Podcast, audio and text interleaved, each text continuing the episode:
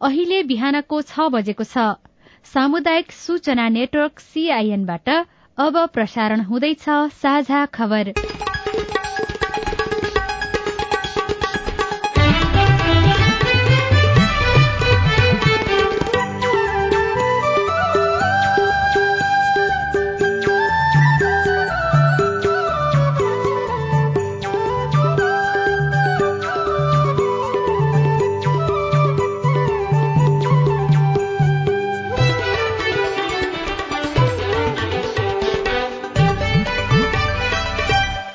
प्रभात यो सीआईएनको साझा खबर हो। उषा तामाङसँगै राजन रुचालको तपाईँलाई स्वागत छ। सामुदायिक रेडियोबाट देशैभरि एकैसाथ प्रसारण भइरहेको साझा खबर सीआईएन खबर डट कम र मोबाइल एप सीआईएनबाट पनि सुन्न सकिन्छ। आज दुई हजार उनासी साल जेठ पाँच गते बिहिबार मे उन्नाइस तारीक सन् दुई हजार बाइस नेपाल सम्मत एघार सय बयालिस ज्येष्ठ कृष्ण पक्षको चतुर्थी तिथि।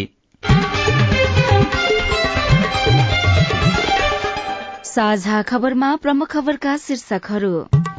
पाँच सय छत्तीस स्थानीय तहको मत परिणाम सार्वजनिक। कांग्रेसले दुई सय बयालिस स्थानमा जित्दा एमाले एक सय छप्पन्न स्थानमा विजयी। उन्चास पालिकामा सय भन्दा कम मत अन्तरले हारजित। यसपटकको चुनाव मितव्ययी भएको निर्वाचन आयोगको दावी मतगणनालाई तीव्रता दिन निर्देशन। स्थगित भएका चौध स्थानमा भोलिसम्म मतदान गर्ने तयारी। बजेटका सिद्धान्त र प्राथमिकतामाथि छलफल शुरू साना किसानलाई समेटेर बजेट ल्याउन सुझाव। विदेश अध्ययनमै बाहिरियो साढे त्रिचालिस अर्ब। दश महिनामा बजेट खर्च पचपन्न प्रतिशत। मात्रै। रूसी इन्धनमा युरोपको निर्भरतालाई अन्त्य गर्ने यूको योजना मारियोपोलमा फँसेका युक्रेनी सैनिकको उद्धार अमेरिकामा हालसम्म एक करोड़ बत्तीस लाख बाल बालिकामा कोरोना संक्रमण र विश्वकप लीग दुई अन्तर्गत अमेरिकामा हुने श्रृंखलाका लागि नेपाली टोलीको घोषणा कोलकातालाई हराउँदै लखनऊ आइपीएलको प्ले अफमा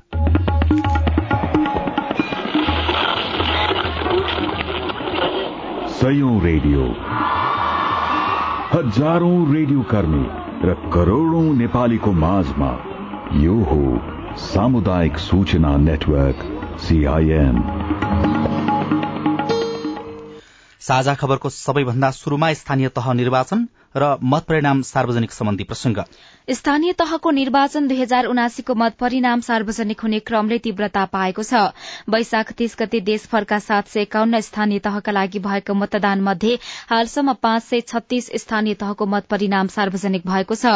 अध्यावधिक तथ्याङ्क अनुसार प्रमुख पदमा नेपाली कांग्रेसले दुई सय बयालिस स्थानीय तहमा जीत हासिल गरेको छ भने सतहत्तर स्थानमा अगाडि रहेको छ। नेकपा एमाले एक सय छप्पन्न स्थानमा जीत हासिल गरेको छ भने चालिस स्थानमा अगाडि रहेको छ। माओवादी केन्द्रले एक सय स्थानमा जीत हासिल गरेको छ भने अठार स्थानमा अगाडि रहेको छ। जनता समाजवादी पार्टी जसपाले बाह्र स्थानमा जीत निकालेको छ भने बाइस स्थानमा अगाडि रहेको छ। नेकपा यसले नौ स्थानमा जितेको छ भने एघार स्थानमा अगाडि छ। यस्तै लोकतान्त्रिक समाजवादी पार्टी लोसपाले एउटा स्थानीय तहमा जितेको छ भने एघार स्थानमा अगाडि छ। अन्यतर्फका सोह्र जनाले प्रमुख पदमा जीत हात पारेका छन् भने पन्ध्र स्थानमा अगाडि रहेका छन्। काठमाडौँ महानगरपालिकामा स्वतन्त्र उम्मेद्वार बालेन शाहको अग्रता कायमै रहेको छ भने नेकपा एमालेका उम्मेद्वार केशव स्थापितले उहाँलाई पछ्याइरहनु भएको छ।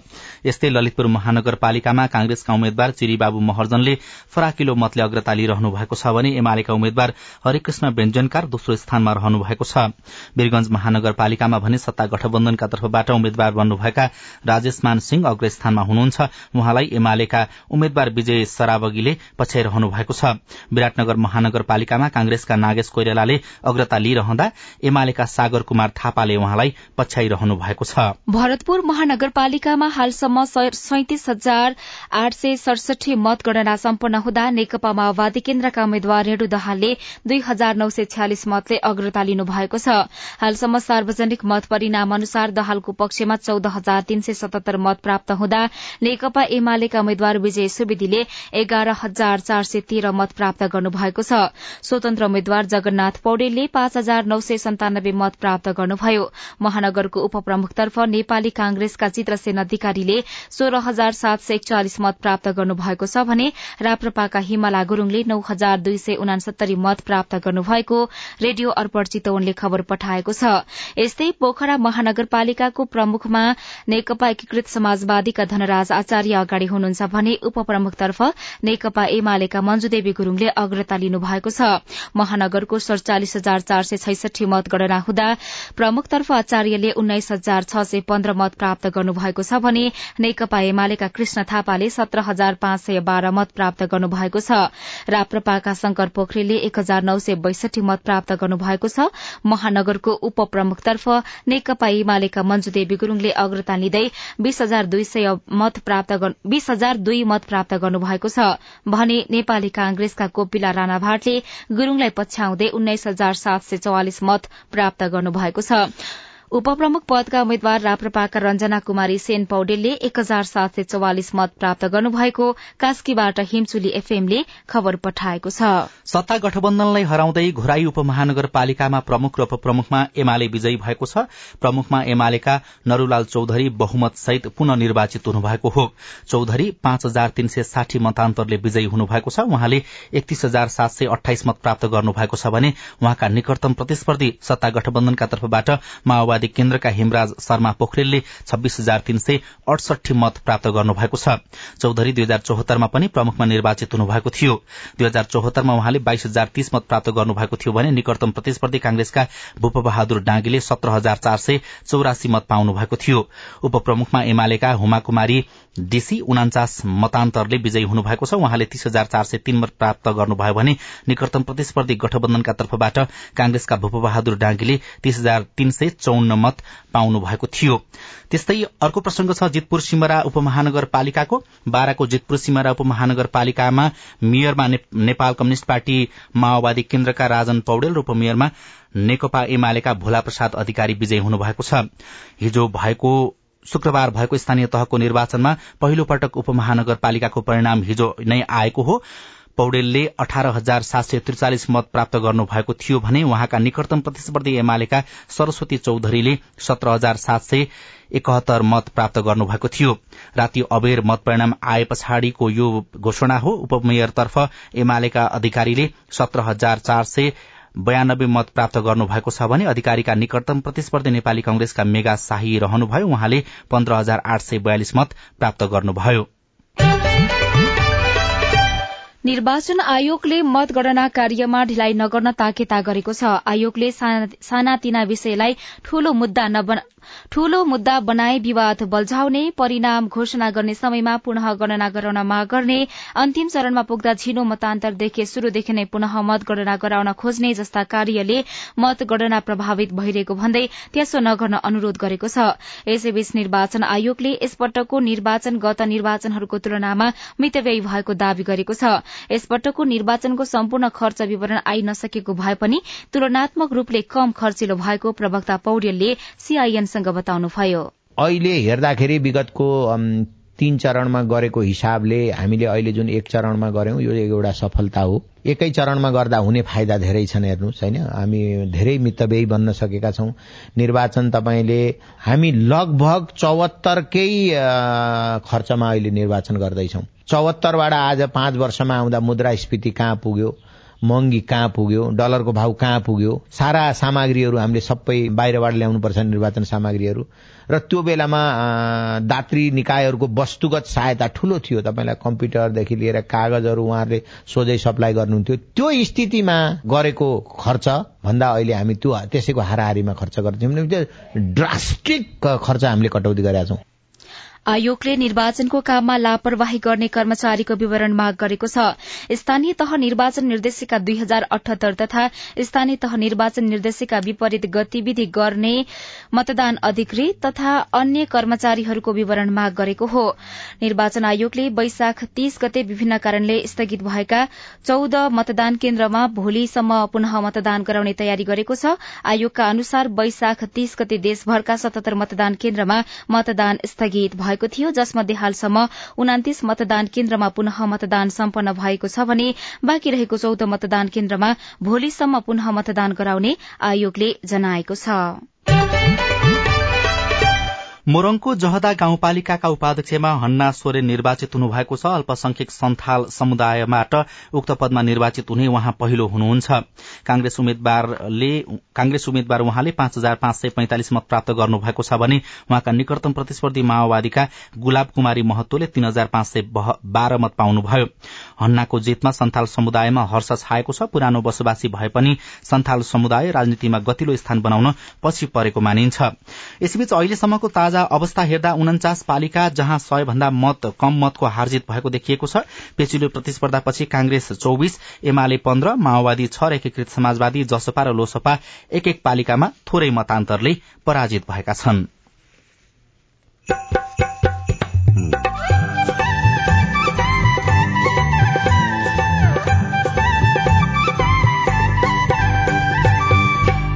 सामुदायिक सूचना नेटवर्क सीआईएन मार्फत देशभरि प्रसारण भइरहेको साझा खबरमा बजेटको तयारी र किसानको अपेक्षा।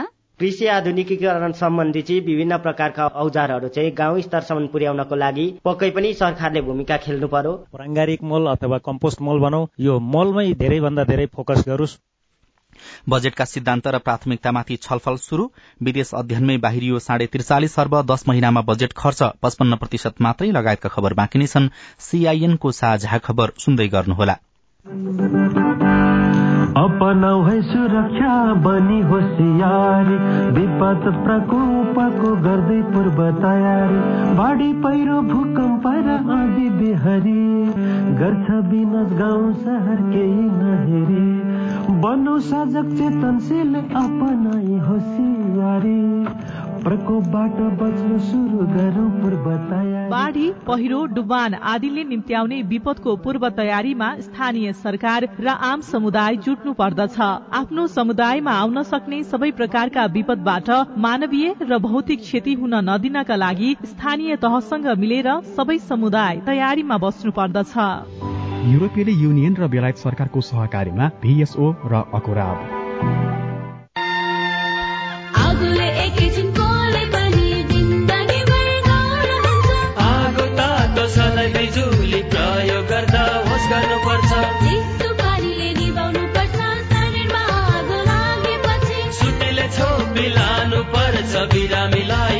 बिरामीलाई स्वास्थ्य चौकी। नानी हुन्न भान्सामा खेल्नु तातो र बलले सामान हुन्छ। होस गरी चलाऊ स्टोभ र ग्यास भुइँमा पकाए दुर्घटना बढ्छ। अग्निजन्य दुर्घटना भएमा शून्य एक पचपन्न पचपन्न छ आठ नौमा सम्पर्क गर्नुहोस्। बिबिएस नेपाल ललितपुर। सामाजिक रूपान्तरणका लागि यो हो सामुदायिक सूचना नेटवर्क सीआईएन तपाईँ अहिले देशभरिका सामुदायिक रेडियो सीआईएन खबर डट कम र मोबाइल एप सीआईएनबाट एकैसाथ साझा खबर सुन्दै हुनुहुन्छ। अब बाँकी खबर। विनियोजन विधेयक दुई हजार उनासीका सिद्धान्त र प्राथमिकताहरूमाथि संघीय संसदमा छलफल शुरू भएको छ। स्थानीय तहलाई अझ बढ़ी अधिकार दिएर वित्तीय संघीयता कार्यान्वयन प्रभावकारी बनाउनेदेखि आर्थिक वृद्धिदर बढ़ाउन क्षेत्रगत सुधारसम्मका सुझावहरू सांसदहरूले दिएका छन्। संकटोन्मुख अर्थतन्त्रलाई सम्हाल्न र सुधार्न आगामी आर्थिक वर्ष दुई हजार उनासी अस्सीको बजेट मार्फत सरकारले चाल्नुपर्ने कदमहरूबारे विभिन्न सुझावहरू संसद मार्फत सरकारलाई आएका हुन्। मुख्य गरी मुलुकको हालको आर्थिक अवस्था सुधार गर्न पहल गरिनुपर्ने धारणा सांसदहरूले राखेका छन्। बढ़दो अनौपचारिक अर्थतन्त्र घट्दो उत्पादन तथा उत्पादकत्व सम्पत्ति अवेलिकीकरण तथा भूमि सुधार कृषि क्रान्ति तथा औद्योगिकरण पूर्वाधारमा विदेशी लगानी शिक्षा र स्वास्थ्य क्षेत्रको सुधार सामाजिक सुरक्षा कार्यक्रममा हेरफेर वित्तीय संहिताको प्रभावकारी कार्यान्वयन लगायत विषयमा उनीहरूको बढ़ी चासो देखिएको छ। एमाले नेता योगेश भट्टराईले अहिलेको सरकार आफैमा सिद्धान्तहीन र दिशाहीन रूपमा चलिरहेकाले बजेटका सिद्धान्त र प्राथमिकता खोक्रो दस्तावेज रहेको टिप्पणी गर्नुभयो। कुनै ठोस सिद्धान्त बिनै चलिरहेको सरकारले शिक्षा स्वास्थ्य जस्ता सार्वजनिक सेवाका क्षेत्रलाई बजेटको प्राथमिकतामा राख्न नसकेको उहाँको आरोप छ। विनियोजन विधेयकको प्राथमिकता सिद्धान्तमाथि हेर्दाखेरि कतै हाम्रो अर्थमन्त्री फुकुयामाको सिद्धान्तबाट निर्देशित भएर इतिहासको अन्त्य र सिद्धान्तको मृत्युको त्यो दस्तावेजबाट निर्देशित भएर यो सिद्धान्त बनाउनु भयो कि जस्तो मलाई लाग्छ किनकि उहाँसँग कुनै सिद्धान्तै छैन यसमा कुनै प्राथमिकता नै छैन यसमा। त्यसकारणले म मान्य अर्थमन्त्रीजीलाई भन्न चाहन्छु फुकुयामाको बादमा हिँड्नु भएको छ कि मार्क्सवादमा हिँड्नु भएको छ? माओवादी केन्द्रका नेता हरिबोल गजुरेलले बजेटका प्राथमिकता र सिद्धान्तहरूमाथि गठबन्धनभित्रै छलफल हुन नसकेको बताउनुभयो। पूर्व प्रधानमन्त्री तथा नेकपा एकीकृत समाजवादीका नेता झलनाथ खनालले संविधानमा भएका कुराबाट बजेट निर्देशित हुन नसकिएको धारणा राख्नुभयो। समाजवाद उन्मुख अर्थतन्त्र निर्माण गर्नको लागि हामीले सम्झनुपर्छ कि बैसठी त्रिसठीमा आठवटा पार्टीले अगाडि सारेको जुन घोषणा पत्र हो आन्दोलन गर्दाखेरि हामीले आन्दोलन गरेर सफल गर्यौं भने यी काम गर्छौं भनेर जुन कुराहरू हामीले अगाडि सारेका छौं त्यो कुरो बिर्स्यौं कि सम्झनामा छ? त्यो सम्झाउनु पर्ने हो र त्यो आधारमा हामीले अगाडि बढ्नुपर्ने हुन्छ। समाजवाद उन्मुख अर्थतन्त्र निर्माणका लागि राष्ट्रिय औद्योगिक पुँजीको विकास अहिलेको मुख्य आवश्यकता रहेको पूर्व प्रधानमन्त्री तथा जनता समाजवादी पार्टीका अध्यक्ष बाबुराम भट्टराईले बताउनुभयो। नेपाल समाजवादमा जानु अघि पुँजीवाद विकास गर्नुपर्ने उहाँको धारणा थियो। हामी सँगैका देशमाथि उक्ले हामी उक्लिन सकेनौं। त्यसले प्रश्न किन? त्यतापट्टि बस जाओस् भन्ने मेरो आग्रह छ। मान्य अर्थमन्त्री अनन्य मित्र पनि हुनुहुन्छ। दश वर्ष जनयुद्धका एकजना कमान्डर पनि हुनुहुन्छ साहसी व्यक्तित्व पनि हुनुहुन्छ। तर मैले अलिकति उहाँप्रति क्षमा याचना गर्दै भन्नै पर्छ। उहाँबाट जुन एउटा साहसिक कदमको मैले अपेक्षा गरेको थिएँ त्यो चाहिँ अलिकति प्राप्त गर्न मैले सकिनँ। कांग्रेसका प्रमुख सचेतक पुष्पा भूषाल गौतमले बजेट मार्फत सरकारले उद्घाटन र शिलान्यास मात्रै गर्ने योजना बनाउने भ्रमबाट मुक्त भएर मुलुकको अर्थतन्त्रलाई बढ़ावा दिने अपेक्षा गरिएको बताउनुभयो। अब पत्र पत्रिकामा छापिएको खबर कान्तिपुर दैनिकमा दश महिनामा बजेट खर्च पचपन्न दशमलव छ छ प्रतिशत मात्रै भनेर खबर लेखिएको छ। चालू आर्थिक वर्ष अठहत्तर उनासीको दश महिनामा सरकारको कुल बजेट खर्च वार्षिक विनियोजन रकमको पचपन्न दशमलव छ छ प्रतिशत बराबर देखिएको छ। महालेखा नियन्त्रक कार्यालयको तथ्याङ्क अनुसार वैशाख मसान्तसम्ममा नौ खर्ब आठ अर्ब पचासी करोड़ रूपियाँ बजेट खर्च भएको छ। चालू आर्थिक वर्षका लागि सरकारले सोह्र खर्ब बत्तीस अर्ब बयासी करोड़ रूपियाँ बराबरको बजेट ल्याएको थियो। तर गत माघमा बजेटको अर्धवार्षिक समीक्षा मार्फत सरकारले खर्चको अनुमान घटाएर पन्ध्र खर्ब छयालिस अर्ब अठाइस करोड़ रूपियाँ बराबर कायम गरेको थियो। अहिलेको खर्चको अवस्था हेर्दा संशोधित लक्ष्य पनि पूरा हुन नसकिने देखिएको छ। कान्तिपुर दैनिकको पहिलो पृष्ठमा विदेश अध्ययनमै बाहिरियो साढे त्रिचालिस अर्ब शीर्षकमा खबर छापिएको छ। दोस्रो चरणको लकडाउन खुले यता विदेशमा अध्ययन गर्न जाने नेपालीको संख्या उल्लेख्य बढ़ेको छ। चालू आर्थिक वर्षको नौ महिनामा साउनदेखि चैतसम्म मुलुकबाट विदेशमा अध्ययन शीर्षकमा त्रिचालिस खर्ब सडसठी करोड़ रूपियाँ बाहिरिएको छ। गत आर्थिक वर्षको सोही अवधिको तुलनामा उक्त रकम एक सय छ दशमलव तीन प्रतिशतले बढ़िरहेको खबरमा उल्लेख गरिएको छ। त्यस्तै नागरिक दैनिकमा राजदूत रामराकी हाम्रा शीर्षकमा प्रश्नवाचक चिन्ह सहितको खबर छापिएको छ। संसदीय समितिमा मंगलबारदेखि सरकारले सिफारिश गरेका राजदूतमाथिको उजुरीमाथि सुनवाई भइरहेको छ। यस क्रममा आठजना राजदूतको सुनवाई सकिएर नियुक्तिका लागि सिफारिश भइसकेको छ। बाँकी बाह्रजना राजदूतको नियुक्तिका निम्ति आज सुनवाई हुनेछ। कूटनीतिक नियोगका प्रमुखको जिम्मेवारी जस्तो जस्तोसुकै परिस्थितिमा पनि आफ्नो मुलुकको हित प्रवर्धन तथा कूटनीतिक सम्बन्ध स्थापना भएका मुलुकसँगको सम्बन्ध सुमधुर र बलियो बनाउनु उनीहरूको काम हो। मुलुकको हितका लागि भन्दै ठूलो आर्थिक भार बेहोरेर मित्र राष्ट्रहरूमा खटाइने त्यस्ता नियोगका प्रमुख योग्य र सक्षम हुनुपर्छ। तर नेपालमा राम्रा भन्दा पनि हाम्रा मान्छेलाई राजदूत बनाउने प्रवृत्ति बढ़दै गएको छ। यस्तो प्रवृत्तिमा रोक लगाउन अघिल्लो सरकारले राजदूत नियुक्ति सम्बन्धी निर्देशिका दुई हजार पचहत्तर सार्वजनिक गरे पनि त्यसको पालना भएको छैन। मुलुकको हितका भन्दै ठूलो आर्थिक भार बेहोरेर मित्र राष्ट्रहरूमा खटाइने त्यस्ता नियोगका प्रमुख सक्षम र योग्य हुनुपर्ने भए पनि नेपालमा राम्रा भन्दा हाम्रालाई प्राथमिकता दिने गरिएको र राजदूत बनाउने प्रवृत्ति बढ़दै गएको भनेर खबरमा उल्लेख गरिएको छ। साझा खबरमा अब हेलो सीआईएन सजना तिमल सिन्हाबाट। ध्रुव प्रसाद पर्साई सर्ला हरिपुर दुई सखुवा मौजा। जेठ एक गतेदेखि सार्वजनिक विधा दुई दिन दिने भन्ने कुरा। प्रशासनिक क्षेत्रमा मात्र हो कि शिक्षा क्षेत्रमा? शिक्षा क्षेत्रमा पनि यस्तै हो भने बालबालिकाको पढाइ के होला? तपाईँको जिज्ञासा मेटाउँदै हुनुहुन्छ शिक्षा मन्त्रालयका प्रवक्ता दीपक शर्मा। विद्यालय पनि दुई दिन बिदा हो तर त्यसबाट नपुग हुने समय चाहिँ के गरी गर्ने भन्दा शुक्रबार चार बजेसम्म सञ्चालन गर्ने अनि हिउँदे वर्षे बिदा हाम्रो पैँतालिस दिन र पाँच दिन जुन पचास दिन छ त्यसबाट नपुग हुने बिस बाइस दिन चाहिँ हिउँदे बिदाबाट कट्टा गर्ने र हिउँदे बिदाको अवधिलाई घटाउने एक महिना जति स्थानीय तह विद्यालय मिलेर आफ्नो अनुकूल समयमा गर्मीमा अथवा जाडोमा वर्षामा कैदे गर्ने हो हिउँदे बिदालाई त्यसरी मिलाउने। त्यसो गर्दा पाठ्यक्रमले तोकेको दिन र घण्टामा नघट्ने गरी चाहिँ गर्न सकिन्छ। चन्द्रसिंह नेपाली जुम्ला कनका सुन्दरी गाउँपालिका छबाट बोलेको शिक्षक अध्यापन अनुमति पत्रको लाइसेन्सको पाठ्यक्रम चेन्ज भएको भनेर भन्छन्। मैले चाहिँ मेजर इङ्ग्लिसबाट इन्टर गरेको ब्याचलर गरेको। यसले मेजर इङ्ग्लिसमै लाइसेन्स दिन पाउने हो कि नेपाली माध्यममा दिन पाउने होला? जवाफ दिँदै हुनुहुन्छ शिक्षक सेवा आयोगका सूचना अधिकारी सुदर्शन मरहट्टा। तपाईँको जुन विषय अहिले अङ्ग्रेजी भनिरहनु भएको छ तपाईँ अङ्ग्रेजी विषय तपाईँले विषय छनौट गर्न सक्नुहुन्छ। भोलि तपाईँले क्वालिफिकेसन अङ्ग्रेजी बाहेक अन्य विषयमा तपाईँले लिनुभयो भने पनि तपाईँ अध्यापन अनुमति पत्रको परीक्षामा पास हुनुभयो भने योग्यता अनुसार आयोगले खुलाएको विज्ञापनमा जाँच दिन सक्नुहुन्छ। अहिले तपाईँलाई चाहिँ त्यो अध्यापन अनुमति पत्र विषयगत भनेर आयोगले प्रदान गर्दैन। अनि भोजपुरका नारायण भट्टराई नेताहरूलाई सुझाव दिँदै भन्नुहुन्छ। नेताका घर र अनुहारमा घाम लागिसक्यो। अब जनताका घर र अनुहारमा घाम लाग्नु पर्यो। नेताका घर र परिवारले लामो सास फेरिसके अब जनताले लामो सास फेर्न पाउनु पर्यो। नेताका घर अगाडि खाल्दो छैन चिल्ला कार र साइकल कुद्छन् अब छेउतिर साइकल कुद्ने बाटो बनाउनु पर्यो। जनता वेदनाका आँसुले भिजिरहेका छन्। अब न्यायको छाता ओढाउनु पर्यो। नेता नराम्रो नीतिका कलम चलाउन सिपालु भइसकेका छन्। अब जनताले राम्रो शिक्षा गरी अन्धविश्वास विरुद्ध कलम चलाउनु पर्यो। फलो मात्र भएर के गर्नु हजुर? उब्जनी छैन। अब जनताले समयमा मल र बिउ पाउनु पर्यो। अब देश विकासका लागि योग्य र सक्षम युवा छान्नु पर्यो। अब देश विकासका लागि सक्षम र योग्य युवा छान्नु पर्यो। तपाईँ जुनसुकै बेला हाम्रो टेलिफोन नम्बर शून्य एक बान्न साठी छ चार छमा फोन गरेर आफ्नो प्रश्न जिज्ञासा गुनासा र समस्या रेकर्ड गर्न सक्नुहुनेछ। साझा खबरमा अब विदेशका खबर। युरोपेली युनियनले रूसी इन्धनमा युरोपको परनिर्भरतालाई अन्त्य गर्ने योजना बनाएको छ। यूले हरित ऊर्जामा आफ्नो परिवर्तनको गति बढ़ाउने योजना बनाएको बीबीसीले जनाएको छ। तर अरू देशहरूमा पाइपलाइनहरूमा पनि लगानी गर्नुपर्नेमा यूले जोड़ दिएको खबरमा उल्लेख छ।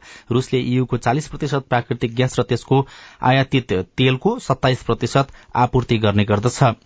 युक्रेनको बन्दरगाह शहर मारियोपोल स्थित एउटा स्टील कारखानामा फँसेका युक्रेनी सैनिकको उद्धार गरिएको छ। कारखानाबाट सोमबार यता नौ सय उनासाठी सैनिकको उद्धार गरिएको अन्तर्राष्ट्रिय संचार माध्यमले जनाएका छन्। संयुक्त राष्ट्र संघ र अन्तर्राष्ट्रिय रेडक्रसको समन्वयमा अस्सी दिनदेखि रूसी सैनिकको घेराबन्दीमा रहेका युक्रेनी सैनिकको उद्धार गरिएको खबरमा उल्लेख रहेको छ। अमेरिकामा करिब एक करोड़ बत्तीस लाख बालबालिकामा कोरोना भाइरसको संक्रमण पुष्टि भएको छ। कोरोना महामारी शुरू भए यता अमेरिकामा मात्रै एक करोड़ बत्तीस लाख बालबालिका प्रभावित भएको बीबीसीले जनाएको छ। अमेरिकी सरकारले बालबालिकामा देखिएको संक्रमणलाई कम गर्न विशेष स्वास्थ्य कार्यक्रम सञ्चालन गर्ने गरेको छ। पछिल्लो समय अमेरिकामा बालबालिकामा फेरि पनि संक्रमण हुने दर बढ़दै गएको भन्दै सचेत हुन आग्रह पनि गरिएको छ।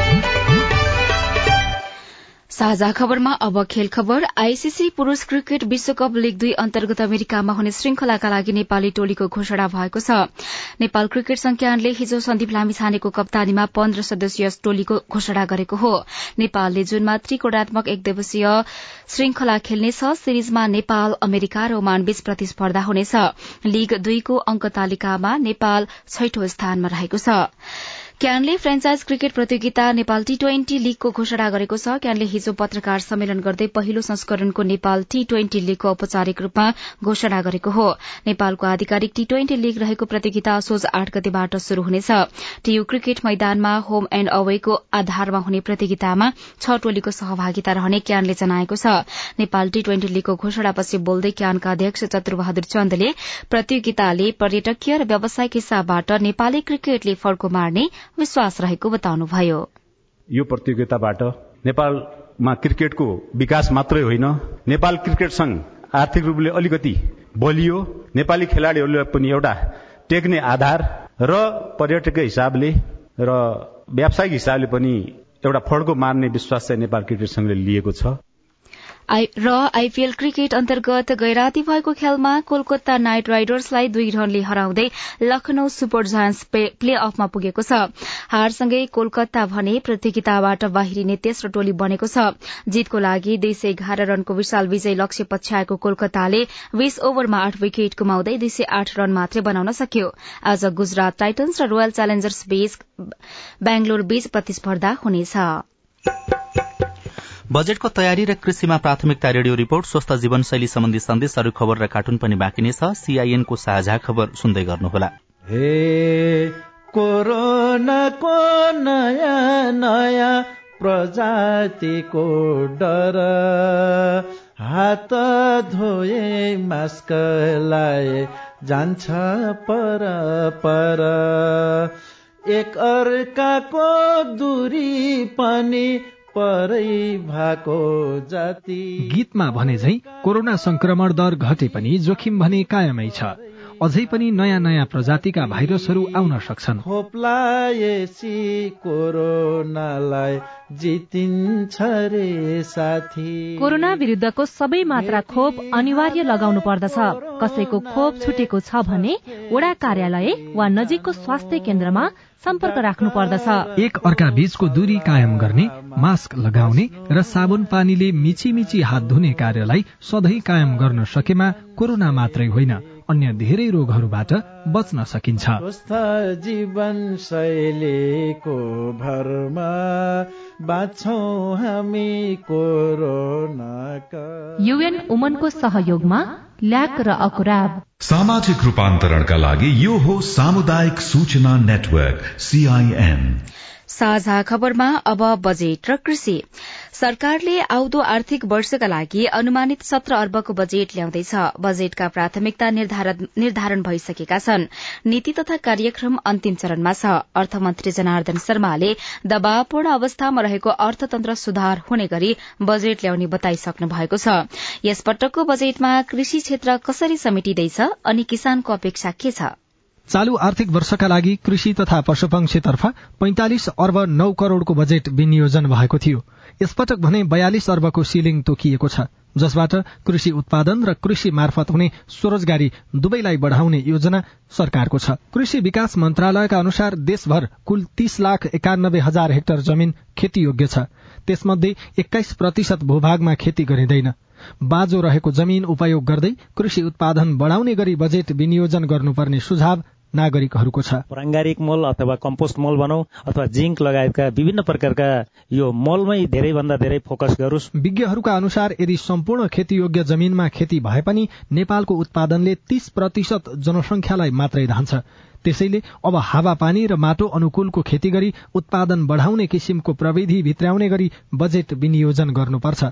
इलामका किसान खेमराज ढकाल। कृषि आधुनिकीकरण सम्बन्धी चाहिँ विभिन्न प्रकारका औजारहरू चाहिँ गाउँ स्तरसम्म पुर्याउनको लागि पक्कै पनि सरकारले भूमिका खेल्नु पर्यो। व्यापार प्रवर्धन तथा निकासी केन्द्रको तथ्याङ्क अनुसार पछिल्लो पाँच वर्षमा दुई खर्ब एकाउन्न अर्ब बाह्र करोड़ रूपियाँको खाद्यान्न मात्रै आयात भएको छ।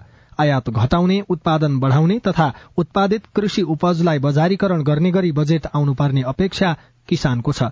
वर्षाका रामकुमार सिलवाल। मलको सहुलियत चाहिएको। बिउ पनि टाइममा नआइपुग्ने। उब्जाउँदाखेरि त्यो आउने र हाम्रो खर्च हुने बराबरै हो। नेपालमा हाल करिब पैंसठी प्रतिशत नागरिक कृषिमा आबद्ध छन्। त्यसमध्ये पच्चीस प्रतिशत मात्रै व्यावसायिक कृषि पेसामा छन्। युवाहरूको सहभागिता बढ़ाउन कृषिमा अनुदानको व्यवस्था गर्ने तथा साना किसानलाई थप व्यावसायिक बनाउने गरी बजेट ल्याउनु पर्ने सुझाव राष्ट्रिय किसान महासंघका उपाध्यक्ष यानु कुमारी गौतमको छ। हाम्रो खाद्यान्नको बजार छैन हाम्रो दलनको तेलनको बजार छैन हरेक कुरामा त्यस्तै छ। बजारीकरणको जिम्मा चाहिँ राज्यले लिनु पर्यो। ठुला किसान लक्षित अनि फर्महरू कम्पनी सञ्चालन गर्नेमा मात्रै लक्षित हुनु कृषि विकास मन्त्रालयले यसपटकको नीति तथा कार्यक्रममा कृषि उत्पादन बढ़ाउने आयात रोक्ने तथा निर्यात बढ़ाउने विषयलाई प्राथमिकतामा राखेको छ। यसकै आधारमा अब बजेट विनियोजन हुनेछ। कृषि विकास मन्त्रालयले आगामी वर्षका लागि लगभग बयालिस अर्बको सिलिङ तोकेको छ। मन्त्रालयका सचिव गोविन्द प्रसाद शर्मा। मेन कुरा चाहिँ फुड सेक्युरिटीको लागि हो। आयात प्रतिस्थापन गर्ने यो बढ्दो आयातलाई चाहिँ नेसनल प्रोडक्सनबाटै सपोर्ट हुने किसिमले प्रोग्रामहरू गर्न लाग्छौँ। धान गहुँ मकै उत्पादन अनि त्यसपछि सुन्तला र स्यालको उत्पादनको यो कुराहरू छ। फुड सेक्युरिटीलाई चाहिँ बढाउने किसिमले कार्यक्रमहरू सञ्चालन हुन्छ माछा मासु अन्डाको उत्पादन उत्पादकता वृद्धि गर्ने पर हेड प्रोडक्टिभिटी बढाउने यसलाई चाहिँ उत्पादनदेखि बजारीकरणसम्मको सबै कुराहरू सपोर्ट गर्ने खालका कार्यक्रमहरू राख्ने यिनै कार्यक्रमहरू मेजर कुरा। सरकार दबावमा रहेको अर्थतन्त्र उकास्न सहयोग पुग्ने गरी बजेटको प्राथमिकता निर्धारण गर्दैछ भने किसान कृषि सामग्रीको सहज उपलब्धता र बजारीकरण सहज हुने गरी बजेट आउने पर्खाईमा छन्। अविनाश आचार्य सीआईएन काठमाडौँ। यसअघि प्रसारित खबरमा यस वर्षको अनुमानित बजेट सत्र खर्ब हुनुपर्नेमा अन्यथा भएकोले सच्याइएको छ। हामी साझा खबरको अन्त्यमा आइपुगेका छौं। सामुदायिक रेडियो प्रसारक संघद्वारा संचालित सीआईएनको बिहान छ बजेको साझा खबर सक्नु अघि मुख्य मुख्य खबर फेरि एकपटक। पाँच सय छत्तीस स्थानीय तहको मत परिणाम सार्वजनिक कांग्रेसले दुई सय बयालिस स्थानीय तहमा जित्दा एमाले एक सय छप्पन्नमा विजयी। उनाचास पालिकामा सय भन्दा कम मतको हारजित यस पटकको चुनाव मितव्ययी भएको निर्वाचन आयोगको दावी मतगणनालाई तीव्रता दिन निर्देशन। स्थगित भएका चौध स्थानमा भोलिसम्म मतदान गर्ने तयारी। बजेटका सिद्धान्त र प्राथमिकतामाथि छलफल शुरू साना किसानलाई समेटेर बजेट ल्याउन सुझाव। विदेश अध्ययनमै बाहिरियो साढे त्रिचालिस अर्ब। रूसी इन्धनमा युरोपको निर्भरतालाई अन्त्य गर्न ईयूको योजना। मारियोपोलमा फँसेका युक्रेनी सैनिकको उद्धार। र विश्वकप लीग दुई अन्तर्गत अमेरिकामा हुने श्रृंखलाका लागि नेपाली टोलीको घोषणा। कोलकातालाई हराउँदै लखनऊ आइपीएलको प्ले अफमा साझा खबरको अन्त्यमा कार्टुन लिएका छौं राजधानी दैनिकबाट। कुरी कुरी शीर्षकमा उत्तम नेपालले बनाउनु भएको कार्टुन छ। यहाँ गठबन्धनले कांग्रेसलाई फाइदा भनेर एउटा पत्रिका देखिएको छ। पत्रिका पढ्दैछन् माओवादी अध्यक्ष प्रचण्ड जस्ता देखिने व्यक्ति र माधव नेपाल जस्ता देखिने व्यक्ति दुईजना सरसल्लाह पनि गर्दैछन्। गठबन्धनले खासै उनीहरूलाई फाइदा नभएको भनेर विभिन्न हिसाबले टीका टिप्पणी पनि भइराखेको छ। असन्तुष्टिहरू पनि नेताहरूले प्रकट गर्ने गरेका छन्। त्यही कुरालाई व्यङ्ग्य गर्न खोजिएको छ र तल चाहिँ यस्तो लेखिएको छ। गठबन्धन फापेन कामरेड। अब डिभोर्स गरेर कांग्रेसमै विलय हुने त होला नि होइन? हवस् त प्राविधिक साथी सुनिल राज भारतलाई धन्यवाद। अहिलेलाई राजन रुचाल र उषा तामाङ विदा भयौं।